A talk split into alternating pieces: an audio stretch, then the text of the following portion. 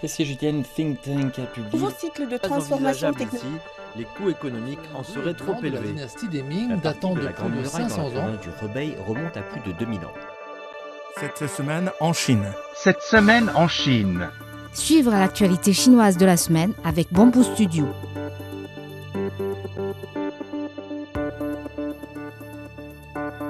La Chine a lancé officiellement lundi son 5e recensement économique national. Quelques 2,1 millions d'agents recenseurs se rendront dans des entreprises et les communautés pour collecter et enregistrer les données économiques dans 1,16 million de zones de recensement au cours des 4 prochains mois, selon le Bureau d'État des statistiques. Le 5e recensement économique national examinera en détail l'état de développement, la configuration et l'efficacité des industries secondaires et tertiaires de la Chine, selon le directeur du BES. Le recensement économique national de la Chine a lieu tous les 5 ans. La température moyenne en Chine en 2023 a été la plus élevée depuis 1961, lorsque le pays a commencé à compiler des relevés météorologiques complets, selon le Centre national du climat. La température moyenne au niveau national en 2023 s'est établie à 10,7 degrés Celsius, soit 0,8 degrés Celsius de plus que les années ordinaires, dans le précédent record de 10,5 degrés Celsius enregistré en 2021. Au total, 13 régions de niveau provincial ont connu des températures records. Les précipitations moyennes sur l'ensemble du pays ont diminué de 3,9% par rapport aux années normales. Les recettes totales du box-office en Chine ont dépassé 54,9 milliards de yuans, plus de 7,8 milliards de dollars en 2023, a annoncé lundi l'administration du cinéma de Chine. Le secteur chinois de l'Internet a enregistré une croissance stable de son chiffre d'affaires et de ses profits au cours des 11 premiers mois de 2023, selon les données publiées par le ministère de l'Industrie et des Technologies de l'Information. Les profits cumulés des grandes entreprises de l'Internet et des entreprises des services connexes ont augmenté de 2,5% sur un an à 119 milliards de yuans, environ 17 milliards de dollars, au cours de cette période d'après les données. Les grandes entreprises de l'Internet et des entreprises des services connexes sont celles dont le chiffre d'affaires annuel a atteint au moins 20 millions de yuans.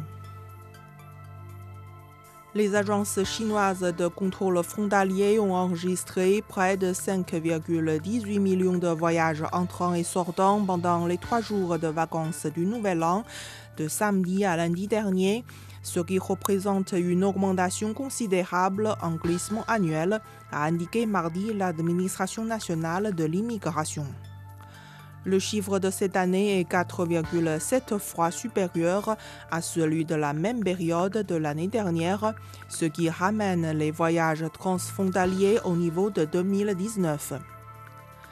Les voyageurs ont effectué 2,51 millions de voyages entrants et 2,67 millions de voyages sortants pendant les vacances, a précisé l'administration, ajoutant que les agences de contrôle frontalier avaient examiné 203 000 véhicules, y compris des navires, des trains et des voitures.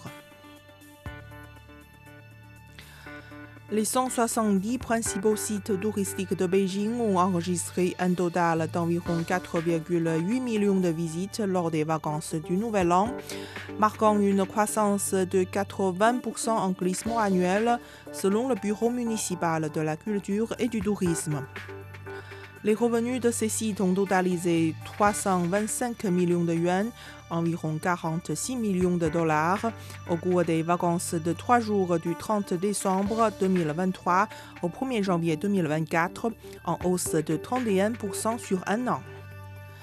Les parcs de Beijing ont rapporté 2,5 millions de visites, soit une augmentation de 70% par rapport à la même période l'année dernière. Le palais des Dés, le temple du ciel et le zoo de Beijing figurent parmi les destinations touristiques les plus populaires lors des vacances, a noté le bureau municipal des forêts et des parcs.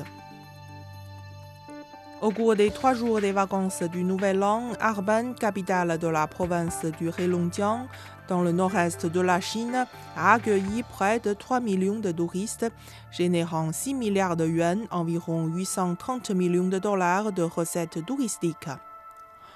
Le nombre de touristes et le montant des recettes touristiques ont dépassé les chiffres de 2019, atteignant ainsi un pic historique.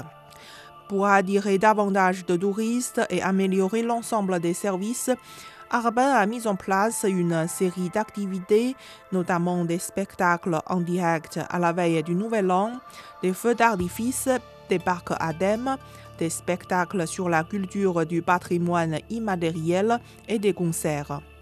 Diverses mesures ont été également introduites pour améliorer l'expérience des visiteurs à Harbin, couvrant des secteurs tels que la restauration, l'hébergement, les déplacements, le shopping et les divertissements. L'usine de Tesla à Shanghai, la première de ce constructeur automobile en dehors des États-Unis, a livré 947 000 véhicules en 2023, a déclaré l'entreprise dans son rapport de production et de livraison pour 2023. Le chiffre représente une hausse de 33% par rapport à l'année précédente, selon l'entreprise, qui a ajouté que plus de la moitié des plus de 1,8 million de véhicules électriques de Tesla livrés dans le monde l'an dernier provenaient de l'usine de Shanghai. Tesla a maintenu une augmentation des investissements à Shanghai ces dernières années. L'entreprise a officiellement lancé, fin décembre de l'année dernière, son nouveau projet de méga-usine capable de produire 10 000 mégapacks par an. Le nouveau projet devrait être inauguré au premier trimestre 2024 et commencer la production au 4e trimestre. Vous écoutez Bambou Studio, merci de votre attention.